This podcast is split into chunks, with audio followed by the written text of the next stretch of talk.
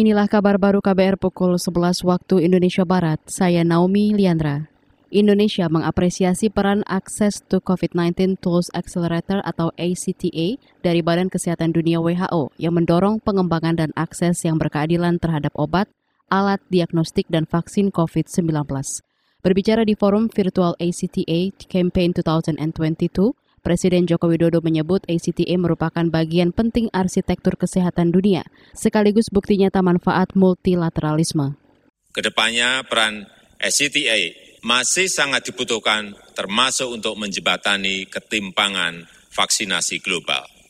No one is safe until everyone is. Presiden Jokowi juga mengajak negara-negara di dunia dan donor untuk memperkuat ACTA. Kata dia, Indonesia di presidensi G20 menjadikan penguatan arsitektur kesehatan dunia sebagai salah satu agenda prioritas.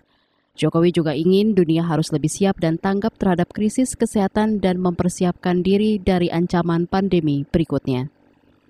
Saudara, jumlah kasus aktif COVID-19 di DKI Jakarta mencapai 81 ribu kasus kemarin.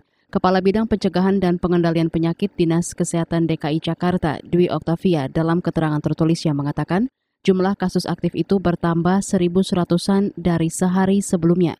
Dwi mengklaim Dinkes Jakarta akan terus memperbanyak 3T dan menggencarkan vaksinasi COVID-19.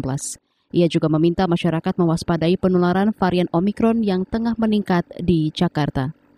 Korea Selatan menghentikan program tes dan tracing COVID-19 besar-besaran usai melonjaknya kasus infeksi COVID-19 varian Omikron belakangan ini.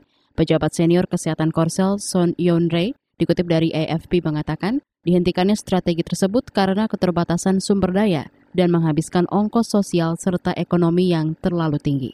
Dengan keputusan ini, Korsel meninggalkan salah satu program pencegahan COVID-19 yang sempat disanjung dunia pada 2020.